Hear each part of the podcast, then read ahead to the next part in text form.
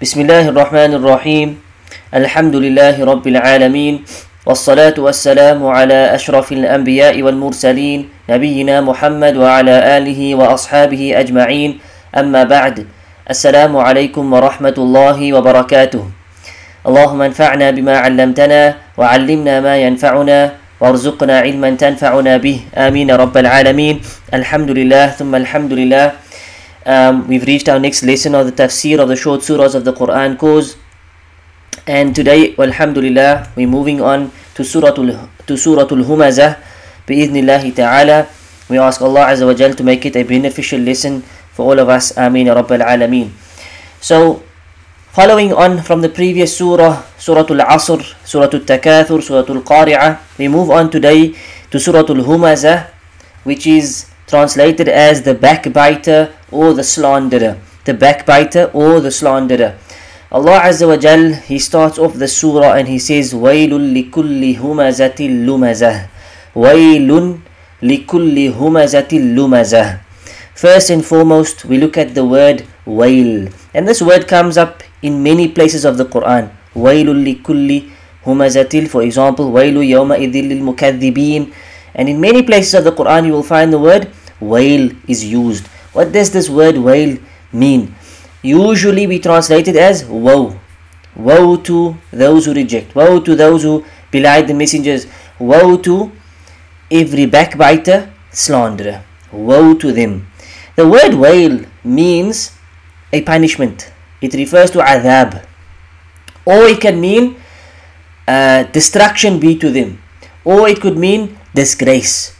Right? This is in terms of you know uh, synonyms this is what woe what we mean by woe to them. Wail for every backbiter. Likulli means for everyone right? For every backbiter or slanderer. So wail means a punishment unto them destruction unto them disgrace unto them.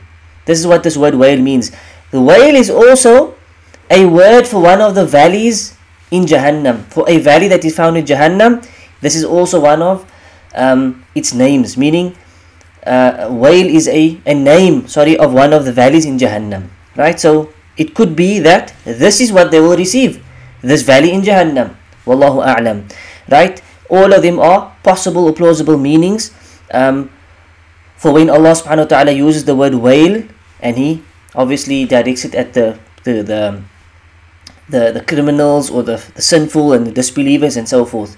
In this case, it's referring to to major sinners right, to major sinners and we will get into what's meant by humaza and lumaza. So wailul likulli, woe to them means either destruction, um, disgrace, punishment, torment, or it could be referring to that, that valley in Jahannam. The word wail is used as a threat for whoever has the following characteristics. So Allah subhanahu wa ta'ala, He uses as a, as a threat, right? And also as a lesson for those of us for those of us who are now reading the surah and various other surahs wherein this word is found this is used as a as a lesson and, and as a threat for us. So that we do not become of those people whom Allah subhanahu wa ta'ala is saying wail to them or wail for them. Right? So this is used as a threat to any person who has this following characteristics. Wail to them.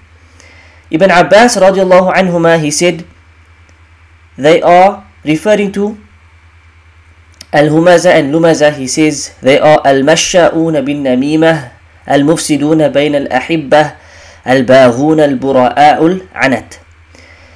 He says those are, or they are those who go about slandering, Masha'una bin Namimah. They are those who walk around with Namimah. They go around with slander. Or Namimah is actually slightly different to slander. Namimah is malicious gossip where people go around spreading stories about each other. This is actually namima. It's slightly different to slander, and we'll get into this later on, bi'idhnillah. The difference between namima and ghiba and buhtan, which is slander. But this was Ibn Abbas, how he explained this ayah. Who are these people Allah is saying wail to? They are those who walk around with namima. They spread slander, they spread gossip about each other. Have you heard about this one? He said this. Have you heard about that one? He said he he, he mentioned this. Have you heard about this one? He had this to say. So they're always spreading uh, slander amongst uh, brothers, for example, amongst people, amongst the family. They're always going around spreading rumors and creating, you know, um, tension, creating issues. Subhanallah, this is the namam, the person who goes around spreading namima. Al-mufsiduna bain al-ahibba, causing mischief between friends in order to separate them. Subhanallah. So this a person, he, as we said, he moves around looking to cause issues, looking to cause friction, to cause fasad, corruption or mischief between ahibba, people who love each other, people, family or friends. Al-baghun al-bura'aw al-anat, and desiring to lead the innocent into wrong action. Right? This is the intention. So they move around with this intention. This is how Ibn Abbas explained this ayah. And the same description was given by Rasulullah in hadith where he spoke about the worst of creation. He mentions in the hadith the best of creation, he gives them some characteristics, and then he mentions the worst of creation. And then this is how he mentioned them. With this exact wording. With this exact wording, this is how he mentioned them. And this hadith is in Adab al-Mufrad, classed as Hasan by Sheikh Albani rahimahullah. Then we have various other opinions about Humaza and Lumaza. What is meant by these words? So we know woe unto them, destruction, torment, disgrace unto them. But what is, who are they? Who, who is Al-Humaza and who is Al-Lumaza? What are, yani, who is the person of Humaza and Al-Lumaza? So we've seen one interpretation of Ibn Abbas. He mentions that they are these people who walk around with malicious gossip, causing mischief between people and so forth. But more specifically, what is Humaza and what is Lumaza? Ibn Abbas again he says Al-Humaza is Al-Qattat which means a slanderer. Al-Qattat is a slanderer. So he says Humaza refers to specifically to a, a slanderer. And Lumaza is Al-Ayyab which is a fault finder or a hypocritical person. Ayyab meaning someone who looks for aib all the time and aib is a fault. Right? And aib is we all have our faults. We all have uyub. But an ayyab is someone who walks around and looks around and he's always trying to find fault with, with, with people. With this one and then with that one. And he's hypocritical, meaning he finds faults out of nowhere. He finds faults out of small things and he makes it into big things. This is a, an ayyab. This is what Ibn Abbas said is al-lumazah. Al-humaza and al-lumaza. So pay attention and we will see that there are various opinions on humaza and lumaza. Right? Some said it means the same thing. Some ulama said it means one thing, it's, it's a slanderer, backbiting and so forth. Other ulama said no, it has to have different meanings. Like Shaykh Ibn Uthaymeen rahimahullah, he said and explained and he said, when similar words, synonyms are used together like this, then they must each have their own meaning. The Quran won't use two words that mean the same thing you know, two different words that mean the same thing except that they will have specific meanings for each other. So there will be a slight difference between them. So like this, Al-Humaza he says is Al-Qattat is a slanderer. And then Ayyab is Al-Lumaza, is a person who's a fault finder. In another narration, he said, Al-Humaza is Al-Mughtab, the person of Ghiba. The person of, of Ghiba, the Mughtab, the person who is constantly backbiting. Right? So, in one narration he says Humaza is a qattat, a, a slanderer. In another narration he said Humaza is a mughtab, meaning a backbiter. This is why right in the beginning I said the meaning of the surah is Surah Al-Humaza means the backbiter or the slanderer, depending on which interpretation you know you, you give to the word Humaza. It could mean a, a slanderer, it could also mean a, a backbiter. And he said Humaza and Lumaza means Humazatul lumaza means one who reviles and disgraces others. It refers to a person who reviles and disgraces and maligns others, speaks bad about people all the time. This is basically what these two words are referring to. Others said, like Mujahid, Ata, Al Hasan, and others, they said, Al Humaza is one who defames and maligns someone in their face, in front of them, in person right? In their company. He, he defames them speaks bad about insults them. While al-lumaza is one who backbites. Backbiting can't take place in front of the person it has to take place behind their back or when they're not present. So he's one who backbites. Maligns and defames someone behind their back in their absence. So this is another difference that certain ulama have given. These are classical scholars of tafsir. They have said Al-Humaza is the one who defames others, maligns others, insults others in their presence, in front of them, in their face. So they're not shy, they're not they don't really could say care, they insult you in your face. Whereas Al-Lumaza is the one who does it behind your back, behind people's backs, meaning backbiting. Right? When they're not present, now they speak about them in a bad way. Now they mention their faults. Now they mention or they become hypocritical of them and so forth. This is al-lumaza. Al-muqatil again said the exact opposite. Meaning, he said the opposite which is al-humaza is the one who does it behind your back and al-lumaza in front of your face. So as we said, this is just a difference in the interpretations.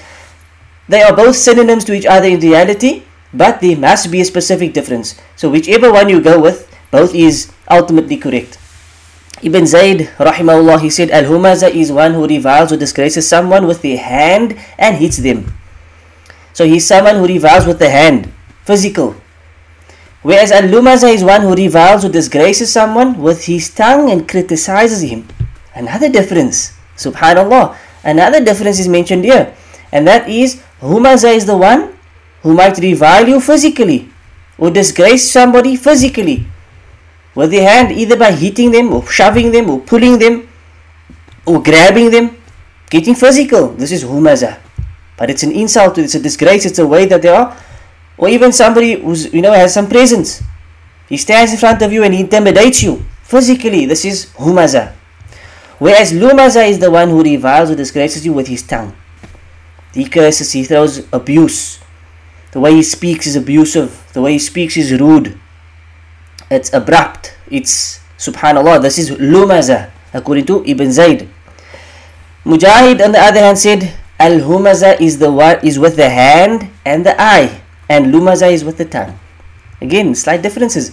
Al humaza is with the hand so as we explained he could be shoving you hitting you slapping you and with the eyes. Meaning like the person who winks. You know somebody um, you in in each other's presence and behind one brother's back you you winking to another brother as if to indicate that we're mocking this brother. This is a joke. Or you you you could be you know showing uh, uh, uh, looking with your eyes and, and pointing with your eyes to other people in the room showing that we are mocking a fellow brother. And so forth. This is humaza. It's with the eye or with the hand. And al-lumaza is with the tongue as we explained earlier Al-Thawri, Sufyan al-Thawri rahimahullah, he said, Humaza is with the tongue and Al-Lumaza is with the eye. Slightly opposite to what Mujahid said. Humaza is with the tongue, abusive, and Lumaza is with the eye. You know, when you throw your eye around and you wink and you so forth. Sheikh Ibn Uthaymeen, rahimahullah, and Sheikh Musa'id al-Tayyar, hafidhahullah, one of the contemporary great scholars of tafsir and the sciences of, of ulum al-Quran, he said, or they said, Humaza is by action and Lumaza is by speech. So as we mentioned, right, previously we gave a lot of difference of opinions, whether the one is with the eye, the tongue and so forth. Uh, if we go with this opinion, for example, because at the end of the day, they're still synonyms to one another, right? So we're not saying the one is wrong or the one is right, but not to get too confused. But we're showing you the various opinions, and there are much more opinions out there as well right? And showing you the various differences that the scholars had regarding this ayah alone. What's meant by humaza and lumaza? They differed greatly. Some said it's what happens in front of you, what happens behind your back. That's lumaza and this is humaza. Some said it is with the hand, one with the eye. Some said the hand and the eye together, the others with the tongue, and so forth. These two ulama, they said humaza is by action and lumaza is by speech. So humaza is by by action and lumaza is by speech. Right? And to, to if we take this opinion for example not to say the others are wrong not to say this is the best opinion but if we took this opinion it simplifies the matter.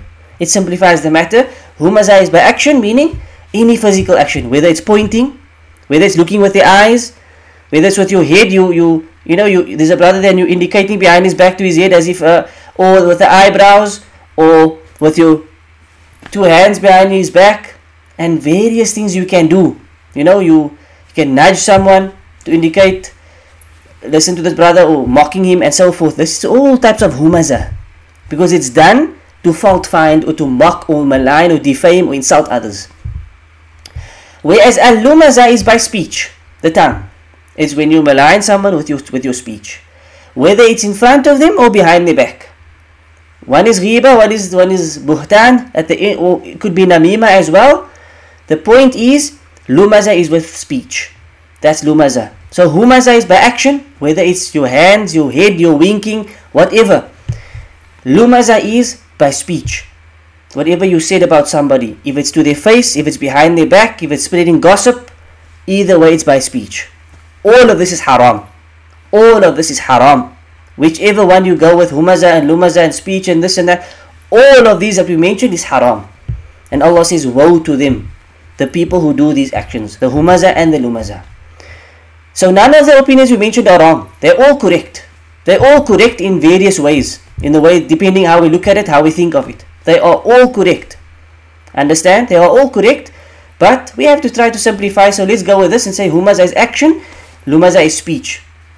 In front of you, behind your back, whichever way it's done, if the intention is to mock, to scoff, to malign, to defame, to insult, it's Humaza and it's Lumaza whether it's by action or by speech, it's haram. And Allah says, Woe unto those people, punishment, destruction, disgrace, or there's a valley in Jahannam for them. And may Allah protect us, Ameen. Allah subhanahu wa ta'ala, He said, وَمِنْهُمْ مَنْ يَلْمِزُكَ The word يَلْمِزُكَ is from lumaza, lams is from lumaza. Right, similar word, يَلْمِزُكَ fi sadaqat. There are those who are critical of your distribution of, of alms. O Prophet sallallahu alaihi wasallam. فإن أعطوا منها رضوا وإن لم يعطوا منها إذا هم يسخطون If they are given some of it, they are pleased, and if then, if not, they are enraged. What do they do? They criticize. They criticize. Right? Hence, this this this view uh, these two ulama, they said that lams is by speech because they criticize. They do they do lams. Yalmizuka. They criticize you. Right? So it's lams. Hence, it's speech. This is how they came to this conclusion that lams or lumaza is by by speech. Whereas hams, which is from humaza, is by action and this includes facial expressions. Right? As we said, winking of the eyes, facial expressions, could be in various things. Right? You can use your eyebrows, you can put your mouth in various ways, you can do so many things. Right? Hand gestures.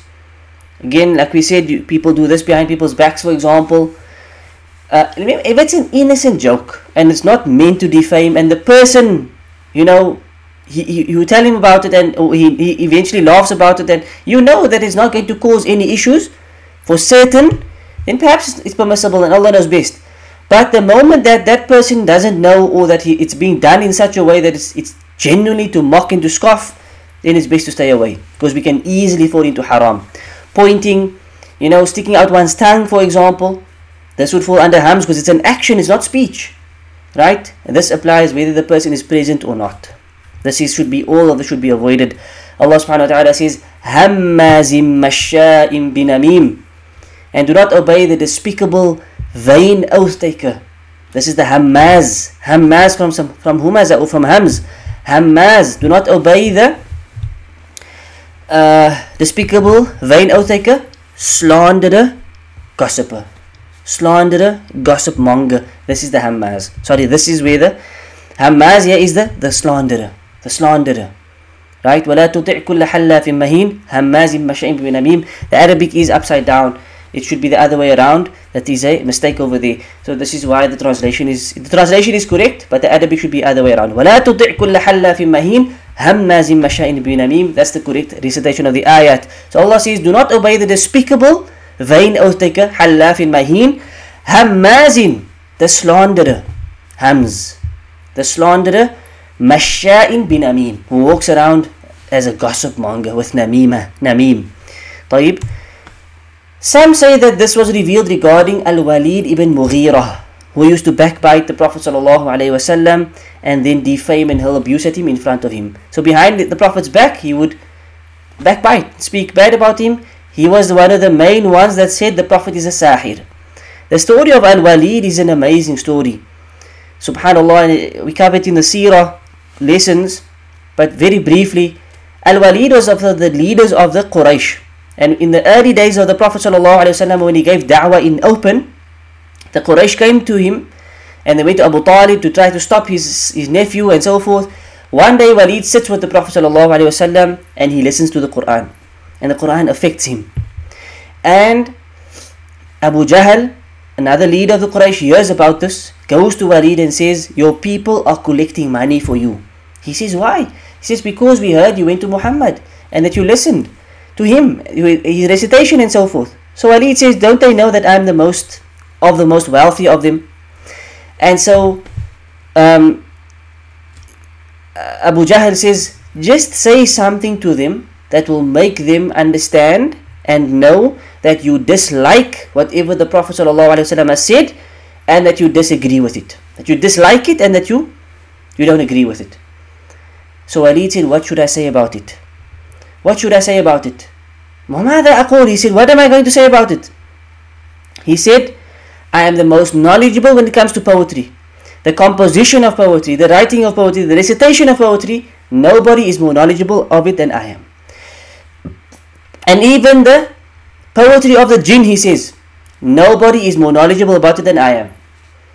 And then he said, that speech that Muhammad has come with is speech of it, it, it's filled with sweetness, halawa, and it's filled with grace, and it has the upper hand, and nothing has the upper hand over it. It will overcome and it will never be overcome, and it will destroy anything that's below it. And he says, the top of it is nourishing, and the bottom is copious, and various things he said about the Quran. And so Abu Jahl is sitting there and he says to him, as if dumbfounded, he says, Well, your people's not going to be happy about that. That's not something you can say. And so Walid says, You know, leave me. Let me think. Ufakir. Let me think. And he thinks. And he spends time thinking. Until he comes out and he says, Innahu sihru yu'thar That the Quran is nothing but ancient magic. Magic of the ancient people. And then Allah Azza wa Jal revealed ayat in Surah Al-Mudathir ذرني ومن خلقت وحيدا وجعلت له مالا ممدودا وبنين شهودا ومهدت له تمهيدا ثم يطمع أن أزيد Read the ayat subhanAllah. Allah said to the Prophet leave him to me, the one who created him all by myself. I gave him wealth in abundance and children that's always by his side. I made this life easy for him. And yet he's hungry for more. كلا nay. No, no, no. إنه كان لآياتنا عنيدا. Indeed, he is extremely stubborn without revelation. سأرهقه صعودا and I will make his fate unbearable. إنه فكر وقدر. Indeed, he contemplated. He contemplated, Allah says. وقدر and he determined. يعني he determined something even about the Quran. فقتل كيف قدر. Let him be condemned. May he be condemned for what an evil thing he determined about the Quran. ثم قتل كيف قدر. May he be condemned even more for what an evil thing he determined about the Quran. ثم نظر Allah says then he recontemplated out of frustration he knew he was battling he knew what he heard was the best of speech it was pure it was revelation it's not poetry it's perfect from start to finish he recontemplated out of frustration but he's battling with either accepting the haqq and the truth and or deserting his people and or or either accepting the truth and deserting his people or rejecting the truth and staying with his people. ثم نظر ثم عبس وبصر. What did he choose? Allah says then he frowned. عبس وبصر. He frowned. ثم أدبر واستكبر. And then he turned away arrogantly out of pride. Subhanallah. إلى آخر الآيات. This is Walid ibn Mughira. And when they then eventually tried to stop the Prophet ﷺ, when the time of Hajj came, they said, What are we going to do? The Hujjaj are coming. They know the Prophet ﷺ as Al Amin. Walid ibn al Mughira decided, Let's call him a Sahir. Because as Allah then says in the next ayat, فَقَالَ إِنْ هَذَا إِلَّا سِحْرٌ يُؤْثَرُ What did he have to say after he turned away out of arrogance? He said, This book is nothing, or these words are nothing but the magic of the ancients. إِنْ هَذَا إِلَّا قَوْلُ الْبَشَرِ It's nothing but the speech of, of people. سأصليه سقر Allah said we will burn him in hellfire so Ali then decides just call Muhammad a sahir a magician So some ulama say that this surah, this ayat was revealed for him. Because this is what he used to do. Backbite the Prophet ﷺ, and then in front of his face, hurl abuse at him. Defame him. This was the arrogant Al-Walid ibn Mughira, and he of course died as a disbeliever. Um, Wallahu musta'an. Some say it was revealed regarding Al-Akhnas ibn Shariq, who also used to defame and criticize people in their presence and behind their backs. Some mention other names of other people that they say it was revealed regarding. The correct view is that it applies generally to all who have these characteristics. It's not specifically related to any of them. Even if it was revealed regarding one of them, even if it was the case, ultimately the rule is even if it was revealed specifically, the generality will stand and remain. The generality in this case will stand and remain. Hence, it applies to anybody who have who has these characteristics of humaza and lumaza as we explained in detail what is humaza, what is lumaza and so forth wallahu musta'an so before we move on what is backbiting and slander I think it's very important just to touch on this because these are major issues that are also rampant the Prophet ﷺ gave us a clear definition of backbiting where he said to his Sahaba, Do you know what backbiting is? They said, Allah and the Messenger knows best. And the Prophet said, ذِكْرُكَ أَخَاكَ بِمَا يَكْرَهُ ذِكْرُكَ أَخَاكَ بِمَا يَكْرَهُ It's that you say or utter something about your brother that he dislikes. That you say or utter something about your brother that he dislikes. So the Sahaba said, Ya Rasulullah, what if what I say about my brother is true? What if I say the truth? he is such and such a person he really does such and such a thing he really is this way so it's not i'm not lying and this is to this day we find people making the same excuse you know the sahaba didn't make an excuse they were asking but today we find the same excuse but we just we're only saying the truth People say, look, don't, don't backbite. Yeah, well, it's just the truth. Exactly. It is the truth, but it's still backbiting. The Prophet gave the response and he said, If it is true, then you have backbitten about him. Because if it's not true, فَقَدْ بَهَتَّهُ Then what you have told about him is a great lie, meaning you have slandered him. It's buhtan. It's no longer ghiba. it's now buhtan. So if what you said about your brother is true behind his back, you're speaking something that he would dislike, anything that would upset him, that he would not be happy with, it's, it's ghiba. If it's true, it's ghiba. But if it's not true, it's not ghiba anymore, it's worse than ghiba, it's buhtan, it's a slander upon him. It's a slander upon him. And this is something even worse than ghiba. Wallahu musta'an. So important to know the, the difference. Backbiting is where you, you speak bad about someone behind their back, but what you are saying is the truth. Slander is where you speak about people behind their back, but, but, or it could even be in their presence, but what you are saying is untrue. You are spreading false rumors about them. This is buhtan, this is slander. Then we have something called namima. Namima is malicious gossip. That's what we touched on earlier. Al-masha'una bin namima. Ibn Abbas said in the hadith of the Prophet ﷺ, the worst of people, al-masha'una, those who walk around with namima. What's namima? Namima is malicious gossip, which means telling one person what another said in order to cause trouble between them.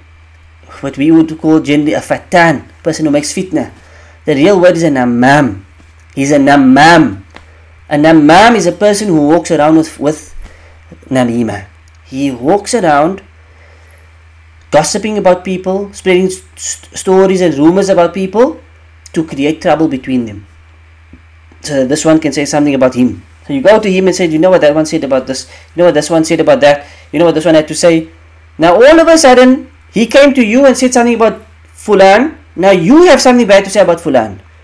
And then he goes to Fulan and says something bad, about another person. And now that Fulan has something bad to say about that person. So this is the namam. He goes around and he spreads gossip. Whether it's true or not, but he's spreading tales.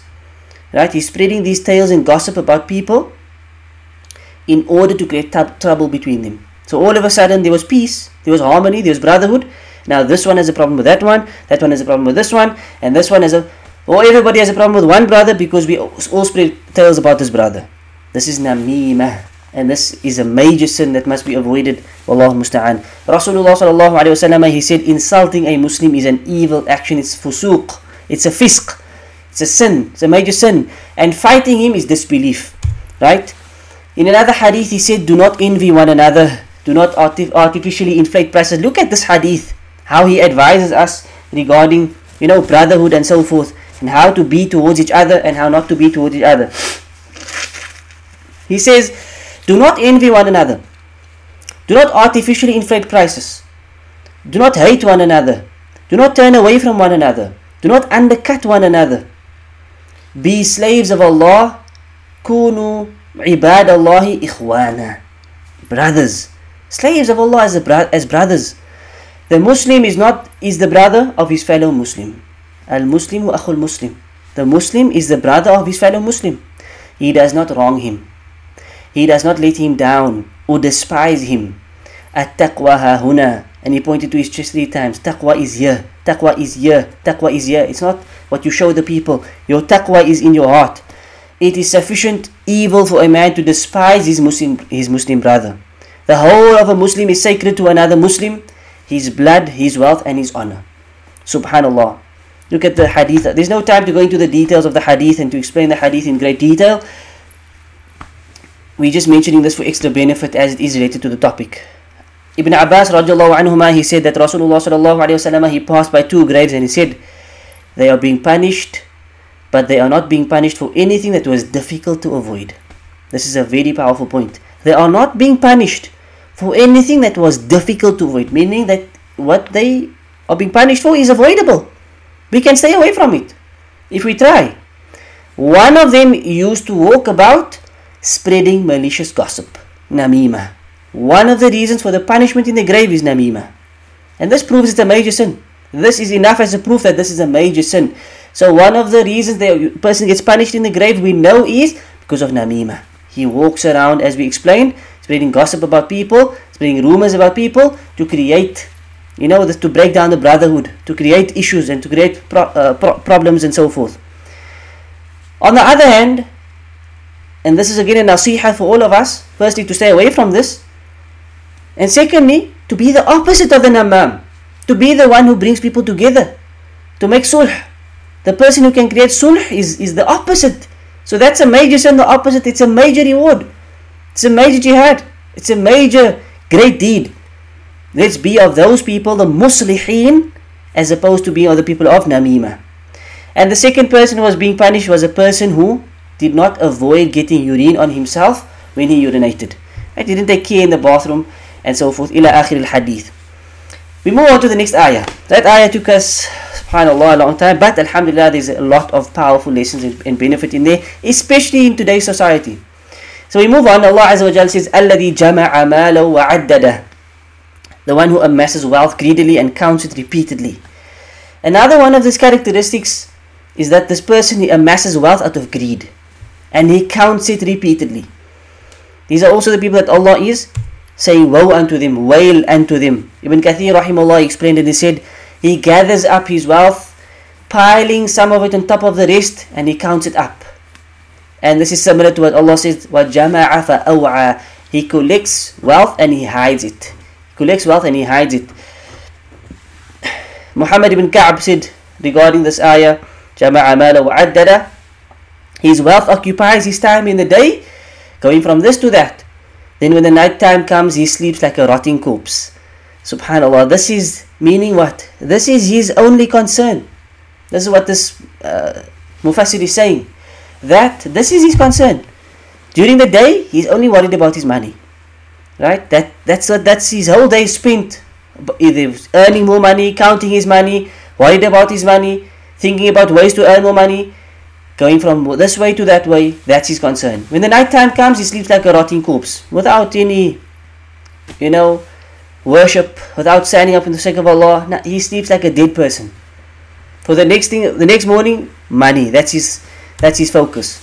Ibn Uthaymeen rahimahullah explains this ayah and he says, from his evil ways is that he gathers up wealth but does not give to others. That's it. He's only concerned about more and more and not worried about giving. He's a stingy person who never gives. A greedy, stingy person who never gives. The word wa'addada, wa'addada, jama'a malan means he collects and he gathers wealth. Wa'addada means, and he's always counting it. He's always counting his money. Right? He often counts his money. Constantly going back and forth, checking how much he has. Constantly checking. What's the bank balance? Late in the day, just check the bank balance. Late in the day, just check how much is in the safe. Check again how much is in the safe. Making sure nobody's touched it. He knows his money's safe in the bank. It's safe in his safe. Nobody's been there, but he's to constantly check, check again. Always worried about his wealth. Always worried about his money. This is because of his, his extreme love and desire for wealth. And the word here is used in an emphatic form. Wa'addada. Wa'addada is used, is, this is an emphatic form of the verb. Wa'addada means always counting, repeatedly counting, seeking reassurance from his wealth. Subhanallah. Some ulama said this refers to when a person amasses his wealth and stores it away for emergencies or calamities that might happen. This is mentioned in a number of the books. That some said this is where people store their wealth and amass their wealth, keeping it for the future in, te- in case of emergency, in case something happens. This is what they interpreted this ayah to mean. But Ibn Uthaymin says that this is far fetched. Because he says that this is not something that's blameworthy.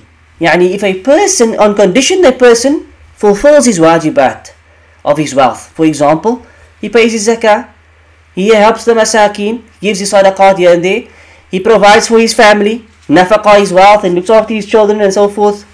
He, what he's supposed to do, he does with his wealth, and then he keeps a portion for in case something were to happen. Ibn Uthaymin says there's nothing blameworthy regarding this. So why would Allah say woe to a person like this? Hence he says this is something that is a bit far-fetched, this opinion over here. Right? The problem is when the money is his main concern. Always going back to check on it, only worrying about that. That's the only thing that he he's you know that that his main goal in life is his money. And his main concern and worry in life is how do I amass more money? Or check my money and this is his, his worry. This is the person who is um, frowned upon by Allah subhanahu wa ta'ala as we explained but not the person who, who might store some for the for, for the for the future or for some emergency. Then Allah says, يَحْسَبُ أَنَّ مَالَهُ أَخْلَدَهُ This person he thinks that his wealth will make them will make him immortal. They think that their wealth will make them immortal. Meaning he thinks that gathering wealth will make him last forever in this dunya. They think that their money will extend their life.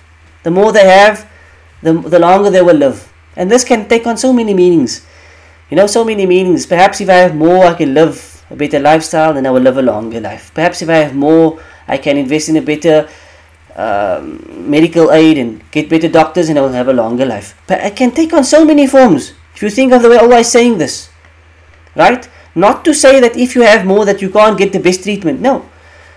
Again, the concern is this is his, this is your per, the person's main concern and it's all about amassing more money and thinking that his money might make him immortal, might grant him a longer life, and so forth. It potentially could mean what we said, could potentially mean um, different, that this is just the mindset that they have. That the more they have, the longer they will live. The more they have, the, more, the longer that they will live. Shaykh Ibn Uthaymin, he explained and he said, they think they will remain forever due to their wealth. And I think this is more a plausible explanation they think they will remain forever due to their wealth. They think because they have a large bank balance and a lot of cash on hand when they're safe and so forth, that they're not going to die. They think they will be there forever with their strength, with their wealth, with their lifestyle and so forth. And he says this could either be physically, as we mentioned, or by remembrance. Yani, he says that the life of a man is not just in this dunya, but it's also what happens after he dies. So they think because of their wealth, they will be remembered by people. That because of their status, that they, the way they lived, they were popular, they had this type of lifestyle, they had so much money, they were known for whatever, and this is why they will be remembered. So this could potentially be also be what the Sheikh is saying is this could potentially also be why or, or, or what, what this ayah is referring to. That it will, it will give them immortality, meaning they will always be spoken about. So they will think that they are leaving this great reputation behind. But the reality is, it's pro- most likely the opposite for these people. Because these are the people who amass their wealth out of greed, out of more and more and more, and only worried and, and, and loving their wealth. They are not those who give. So, how will they be remembered? They are only remembered for the wrong reasons. They are only going to be remembered for the wrong reasons. People will know them to be greedy and stingy and arrogant and so forth. So this is how they are, are, are, fooled by their thoughts. And that's why Allah Azza wa Jal says, Kalla. Not at all. That's not how they think. Right? This word kalla means radi' which means a deterrent to period, which basically means nay.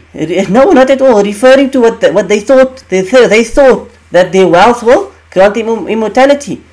Whether it's in this world or by remembrance, the answer is kalla. Oh no. Definitely not. Not at all. Nay. It's not like they think. What will actually happen? لا ينبذن في الحطمة. That's that's the reality. It's not the, the way they think. كلا no ways. لا ينبذن في الحطمة. That's the reality. So either كلا could mean what we said of you know not at all, or it could mean حقا. Right, and both of this is correct. حقا again refers to the next part meaning truly or indeed they will be لا ينبذن في الحطمة. Both of them are correct, either way you look at it. So kalla refers to what they said, yani it's not the way you think, or it could be kalla refers to what's coming up next. Truly, la yumbadanna fil hutama, this person will be certainly tossed into the crusher. Al hutama is the crusher. Okay? The reality is that his wealth will not make him immortal, nor will it cause him to be remembered. Rather, he will be forgotten and his remembrance will be lost. In fact, he may even be remembered in an evil way due to him not spending of that which Allah obligated upon him. And this is as we said, it's not going to cause him to be immortal. When his time is to go, it's, it's time. No wealth can keep you alive. No wealth can, can save your life. Ultimately, if Allah's decree is there that it's time to go, it's time to go. Nor will it cause him to be remembered. How many wealthy people have come and gone? How many actors passed away not too long ago? They're forgotten, long gone. And yet people see them around and see their faces on social see them today, you forget about them the next day. Gone. Nobody's it's just them and Allah now. It's just them and the grave. Many people, wealthy. Who remembers them for their wealth? Very, very few people. It's only those people who gave a lot of sadaqah, who were really charitable. And this is how they will be remembered by the people who they provided for. The masakeen, who benefited from them. These people will pray for them endlessly. But these people that we are speaking about, of the people of greed, it may even be that they are remembered, remembered in an evil way, as we said, known for the stinginess and so forth. Allah then says, لا ينبذن في الحطمة. Kalla means, it's not how they thought, no ways. The reality is, لا ينبذن في الحطمة. They will be thrown into the crusher. And again, we see how Allah uses emphatic speech in this statement over here. We showed this in previous surahs as well, how Allah uses emphatic speech. This is another powerful example where Allah subhanahu wa ta'ala says, La yumbadhanna. La yumbadhanna. In this, there is three ways Allah has emphasized the statement. Number one that we can see is the, the lamb. Right? The lamb. La yumbadhanna. That lamb is used for emphasis. Then we have the noon at the end, which is known as noon of tawqid, the noon of emphasis. La yumbadanna. Two ways Allah has emphasized this word. And thirdly, there is a hidden qasam in this surah, in this statement. It actually means Wallahi la yumbadanna fil hutama. That's the that's the actual meaning of the ayah, but the qasam is left out. The, wallahi part is left out, but it's understood according to the Arabic language as stated by Sheikh Ibn Uthaymeen as well as Sheikh Muhammad Al-Amin Shinqiti. Allah have mercy on them both. So this means by Allah, most definitely and certainly they will be thrown into the crusher. That's how we that's the, the, the correct way to translate it. By Allah. That's emphasis. They will definitely, most certainly, the lamb and the noon, be thrown into the crusher. And this, of course, is used, emphasized. Why? To show the importance and greatness and severity of the matter. It's not a minor thing, it's a major thing. What is that will be thrown into the hutama? What's going to be thrown in? Is it the person himself, the, this evil person himself, or his wealth? Some said it's the one, the other, some said it's both. The answer is both. And in one of the qira'at of Mujahid and Hassan, they recited this ayah as La yumbadhani. Not la yumbadhanna, la yumbadhan. Meaning, this is a dual form of the word. Tathniya, yani it's in dual form, referring to two things. the person and his wealth. Both, both will be thrown into the, the hutama. What is the hutama? Al hutama is the fire of hell or the fire of Allah. More accurately, it's the fire of Allah. It is one of the names of Jahannam. It's one of the names of Jahannam. Where does this word, yani, what, what does, why do we say it's called the crusher? The translation says the crusher, al-hutama. But yet it's one of the names of Jahannam. Right? But it's referred to specifically, this name refers to the, the crusher. Because the word hatama or tahattama, which is where hutama comes from, the root letters is tahattama or hatama, it means to crush, to break things into pieces and, and fragment piece, pieces, fragments. That's what tahattama means or hatama means. It means to to crush things, to break things down into small pieces, into fragments.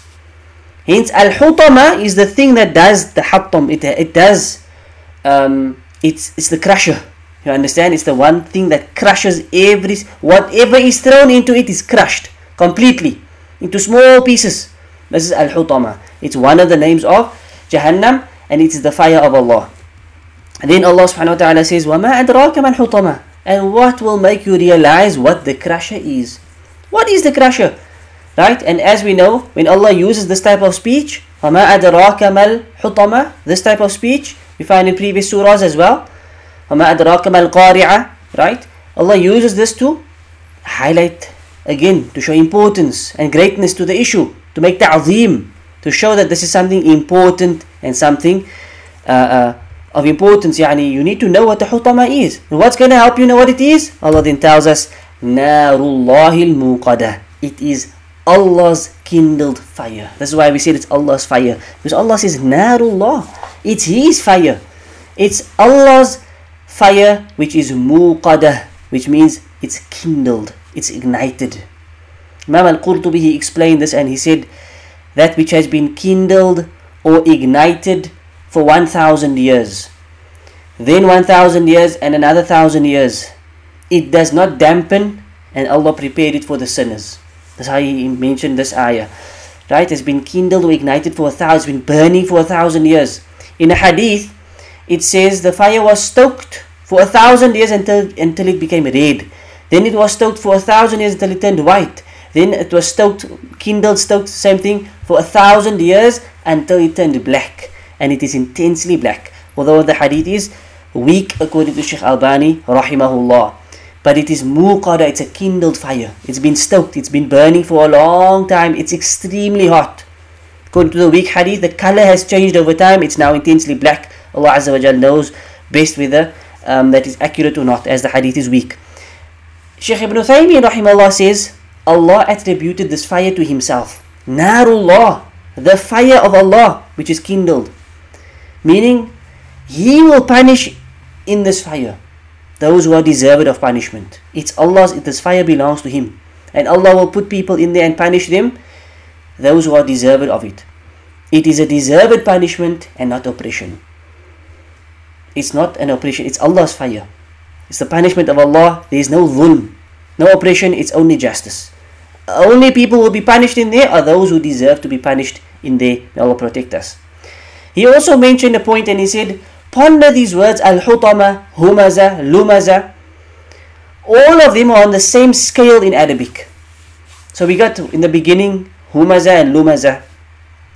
Then Allah carries on and He says, speaks about Al-Hutama. La yumbadanna fil hutama. They will be thrown into, tossed into Al-Hutama. But yet Al-Hutama is on the same scale as Humaza and Lumaza in Arabic. If you look at it, the first one has a Dhamma, Hu and Hu and Lu. Then there's a Ma or an A sound like Ta, Ma and the Ma. And then again, Fatha in the next letter as well. Hu, Ta, Ma, Hu, Maza and so forth, right? For those who understand or have been through a little bit of uh, Arabic, you know about the scales in Arabic. Then the same scale, therefore the punishment is deserved of the action. The action is an humaza and lumaza, and they will be deserved of al hutama. He derived this as well from the surah, and he says even in al muqada similarly, similar scale and so forth. Allah knows best. Then Allah says, "Allati tattali'u al afidah," which rages over the hearts. This fire, which has been stoked and kindled, it rages over the hearts. As Ibn Uthaymin says, that fire reaches their hearts due to its severe heat even though the heat is protected in the chest by various layers. Can you imagine? We can feel heat. Go certain places, your body feels heat, but you don't feel the heat inside of your body. Your body regulates the temperature generally. Your heart doesn't overheat, right? But this fire will be so hot, it will reach the hearts.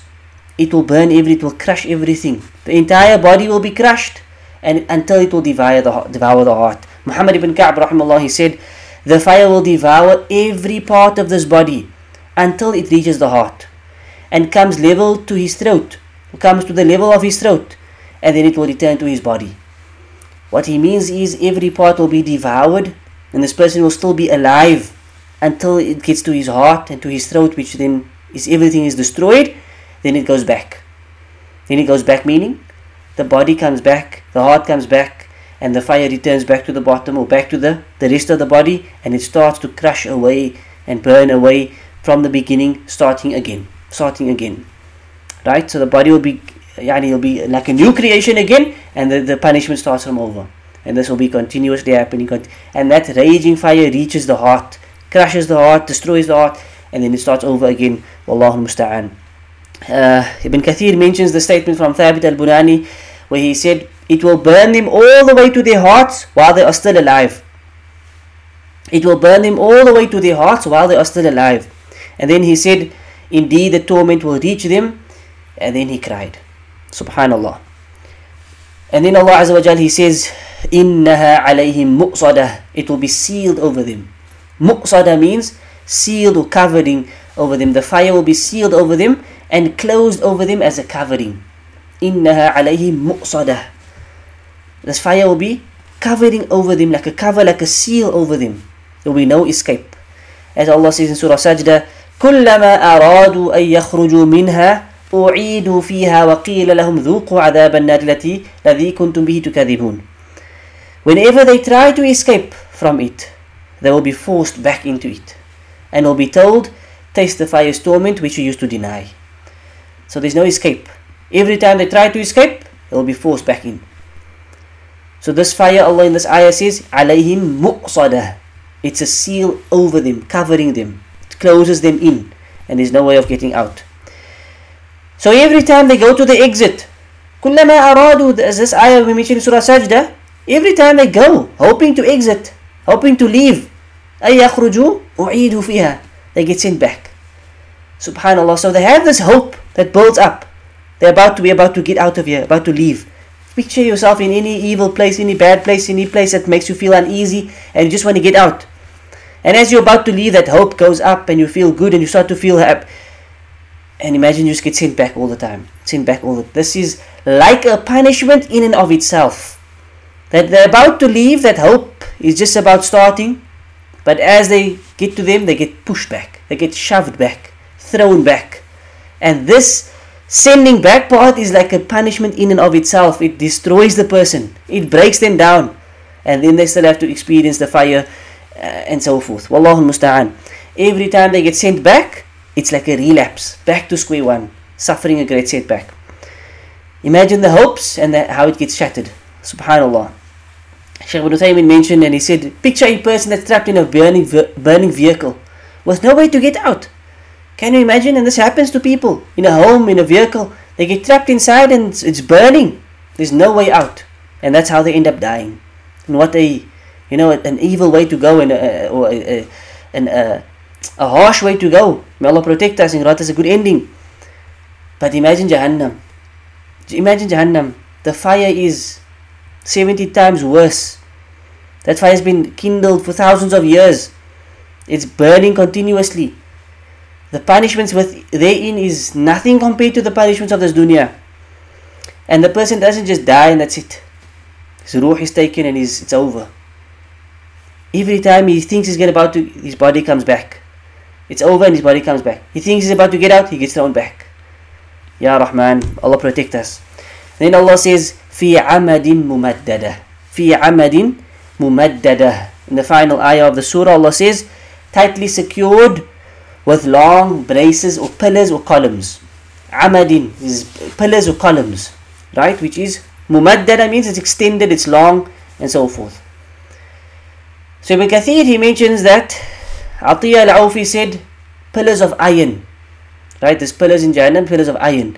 As Suddi said, made of fire. Pillars that are made of fire. Al-Awfi from Ibn Abbas, he reported that Ibn Abbas said, he will make them into pillars stretched forth. Meaning there will be columns over them and they will have chains on their necks and the gates of Jahannam will be shut upon them. This is what Ibn Abbas said. That he will make them into pillars which is stretched forth. Right? And there will be columns over them, over these pillars, or over them themselves, and they will have chains on their necks, and the gates of hell will be shut over them. Imam Ashinqiti rahimahullah he said, it will be sealed with columns, meaning Jahannam. Remember the previous ayah spoke about the fire that will be sealed over them, right? This fire will be sealed with columns, as the columns is what keeps it secure and, sh- and shut closed. So there will be the, the fire that seals over them and covers them, and there will also be columns and pillars that, that keeps us in place, shut off. Nothing can penetrate it. There's no way out. There's no way of getting through. It's just there. And he also gave another opinion which he seems to prefer. He says, they will be entered into columns. Fi amadin. Because the ayah says fi, which means inside. So they will be put inside of columns. That's like a pipe which is hollow inside. This is now different interpretation to the first one, which is the columns will be there to support, you know, the fire and so forth. It keeps it there in every part of the, the fire. Ibn Uthaymin also mentioned this. It's in every part. Yeah, and in every corner you see these columns. There's no way out. You know, it's, it's secured by these columns, these extended columns. But a different interpretation this Sheikh gives is he says they will be entered inside columns, which is hollow like a pipe. So they will put inside. And this will then close down upon them and constrict over them. This is now within the fire, within the burning fire. As someone said, it's a column of fire, some columns of iron that will become extremely hot and so forth. And then he mentioned the verse in Surah Furqan where Allah says, وإذا ألقوا منها مكانا ضيقا مقررين دعوا هنالك ثبورا when they are tossed into a narrow place inside hell مكانا ضيقا so he uses this ayah here as if he's relating the two saying this could be the, the place that is ضيق that is narrow and constricted chained together then they then and there they will cry out for instant destruction Ya Allah destroy us now and just finish us off because of the suffering that they are going through. Allah protect us. Imam al-Tabari rahimahullah, he said, they will be punished with columns or pillars of fire, amad, which ayah mentions, but only Allah knows how this punishment will take place. So we mentioned certain details. Ibn Abbas said this, Shinqiti said that, Ibn Uthaymin said this. How the punishment will take place, Imam al-Tabari, his conclusion is only Allah knows the exact detail because Allah never specifically mentioned it according to this Imam. He says, We know they will be punished with these columns of fire, these pillars of fire, but how it takes place, only Allah knows. Shinqiti's opinion is, it's an opinion, they will be put into these hollow pipes that will become constricted upon them, as in he mentioned that ayah to sort of substantiate what he's saying. But only Allah ultimately knows how this will take place. Subhanallah. So this is the end of the surah. And it's a scary surah. It's a surah that should instill fear within us. It's a surah that, that, that is used as a threat against us. Waylul kulli. Woe to all of these people. And wallahi, it's not just about recitation. Most of us, we know the surah by heart. We learn it from young. We memorize it. But the most important thing is that we understand the surah. We take great lesson from the surah. Where Allah says here, وَيْلٌ لِكُلِّ هُمَزَةٍ لُمَزَةٍ We should take heed of this and not be of the humaza or the lumaza those fault finding people, those people who are hypocritical of others, those people who backbite, those people who slander, those people who spread namima, malicious gossip, causing facade between people, mischief between people, causing issues, spreading rumors, and so forth. All of these things, mocking each other, degrading each other, maligning people, defaming people, whether it's in front of them, whether it's behind their backs, whether it's with your speech, with your actions, with your tongue, with your eyes, with your facial gestures, all of this is haram. It should all be abstained from. Gathering wealth making this wealth our primary concern, loving wealth so much that it's our main concern.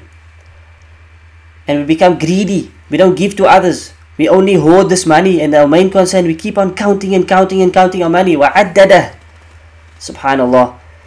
It's not going to give us immortality. Our wealth is not going to make us live any longer. Our wealth is not going to bring us happiness even. Our wealth is either for us or against us. The way we use our wealth can be for us, yani it can be a good thing for us, or it can become a sin upon us. And the reality is, if we become like those people, لا ينبذن في الحطمة. That's the reality. They will be thrown into al-hutama, the crusher, which crushes every single thing that's thrown into it. Subhanallah, and we spoke about the rest of the ayat, about what the reality is of al-hutama, this fire that seals over them, that has been kindled for so many years, and that is supported with these pillars, or that they will be punished within these pillars, or by these pillars, and only Allah knows how, and so forth. So we ask Allah Azza to protect us from these evil traits and these major characteristic flaws, that He purifies our character, just like He purified our physical uh, structure. Allah purify our character. May He make a grant us from the character of Rasulullah sallallahu alaihi wasallam. May He protect us from the fire of Jahannam and from al-hutama. And may He grant us to be in the highest abodes of paradise with the Messenger of Allah and the Sahaba and the Siddiqeen and the Shuhada and the Salihin. And may He grant us uh, beneficial knowledge. Amin, Rabbil Alameen. Until next week, bi'idnillahi ta'ala. وصلى الله على نبينا محمد وعلى آله وصحبه أجمعين. سبحانك اللهم وبحمدك أشهد أن لا إله إلا أنت أستغفرك وأتوب إليك.